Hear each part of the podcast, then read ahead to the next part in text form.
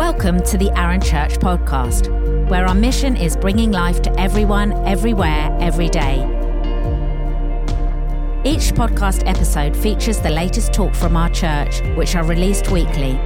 We're passionate about Jesus, love to worship together, and are committed to changing our community for the better. Connect with us at arunchurch.com.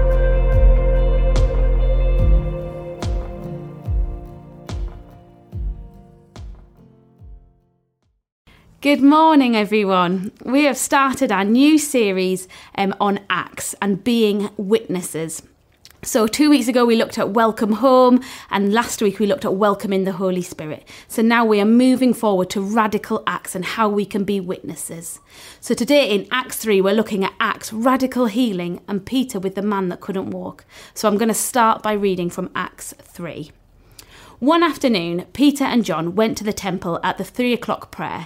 As they came to the entrance called the Beautiful Gate, they were captured by the sight of a crippled man from birth being carried and placed at the entrance to the temple. He was often brought there to beg for money from those going in to worship. When he noticed Peter and John going into the temple, he begged them for money. Peter and John looked straight into the eyes of the crippled man and said, Look at us. Expecting a gift, he readily gave them his attention. And then Peter said, I don't have money, but I'll give you this. By the power of the name of Jesus Christ of Nazareth, stand up and walk. Peter held out his hand to the crippled man and pulled him to the feet. Suddenly, power surged to his crippled feet and ankles, and the man jumped up, stood there for a moment stunned, and then began to walk around. As he went into the temple courts with Peter and John, he leapt for joy and shouted praises to God. When all the people saw him jumping up and down and heard him glorifying God, they realized it was the crippled beggar that they had passed by in the front of the beautiful gate. Astonishment swept over the crowd, for they were amazed over what had happened to him. So let's just put this story into context. So Peter and John were Jesus' disciples, and they'd just spent the last years of his of their lives with Jesus on the road, traveling, watching him, learning, doing. It must have been the most incredible, intense, tiring, challenging, uncomfortable, but wonderful time. And then they lost Jesus. Jesus was brutally murdered before them, and they also feared for their own lives in that time. Then Jesus rose from the dead, spoke to the disciples, spent time with them, and promised a helper was coming. Joe last week unpicked um, the welcoming of the Holy Spirit on Pentecost. So to say that their journey over the last few years has been a rollercoaster is an understatement. So now here we are landing at Acts 3. So there are people with knowledge of what God has done for them, and they're now journeying into their life day to day with this knowledge. So for them, it was just an ordinary day. They were going into the temple for their afternoon prayer. And it said that the beggar at the gates was often there, so they'd probably seen him before, perhaps many times.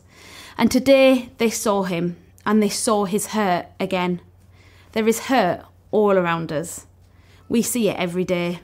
We see homeless and lonely people, we see vulnerable people, we see those battling with mental and physical illness. And with all the technology we have, I bet over breakfast this morning, you've probably seen hurt from all over the world. You've probably seen on your news feeds about war and famine and diseases that are all across the world. Sometimes we see so much hurt, we can become a bit immune to it. We are so overexposed to it that we can be numbed to it, or perhaps feel paralysed by powerlessness. But Peter saw the man's pain that day like I'm sure he had done many days before. But that day he chose to radically feel that man's pain by reaching out to him and touching him. And by that I mean he engaged with him, eye to eye, person to person. He said, Look at me. What I don't have what you're asking for, but what I do have, I will share with you. And that is when he touched the pain and the man was radically healed. So, what would it mean to be a people that look and see each other's needs, that feel each other's needs and begin to reach out and touch each other's needs.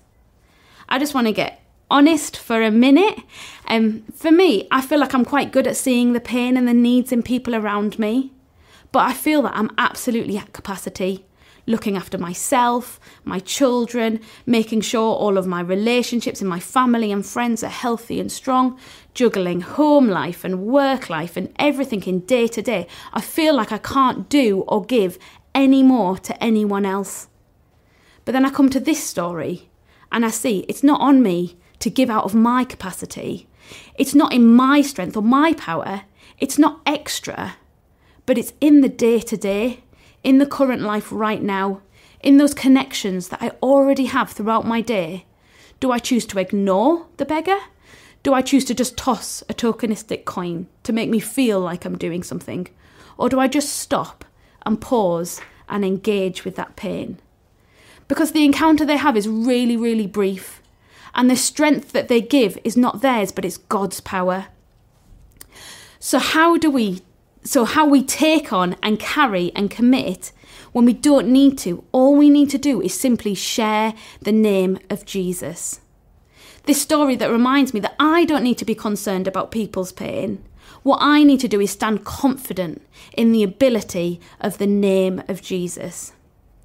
So, as we're moving into getting back into the rhythm of coming together every week and meeting together in person, I don't want to get into the habit of coming to church week in, week out, and inauthentically engaging with each other.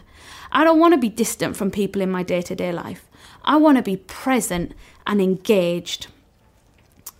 There was an incredible church growth at that time in Acts. In the chapter before, it talks that they baptized 3,000 men. And in the chapter after, it talks about how the number grew to 5,000. I find it really interesting that those guys there who were the who were most effective in reaching that many people were the people who were the most passionate about reaching that one person. And that reminds me of somebody else I know. You see, Jesus, he saw the crowds but he was moved to compassion for them. He wasn't overwhelmed by them. He wanted to meet their needs, whether it was to feed them or to heal them. And I want to tell you today that Jesus sees you and he is moved by your pain.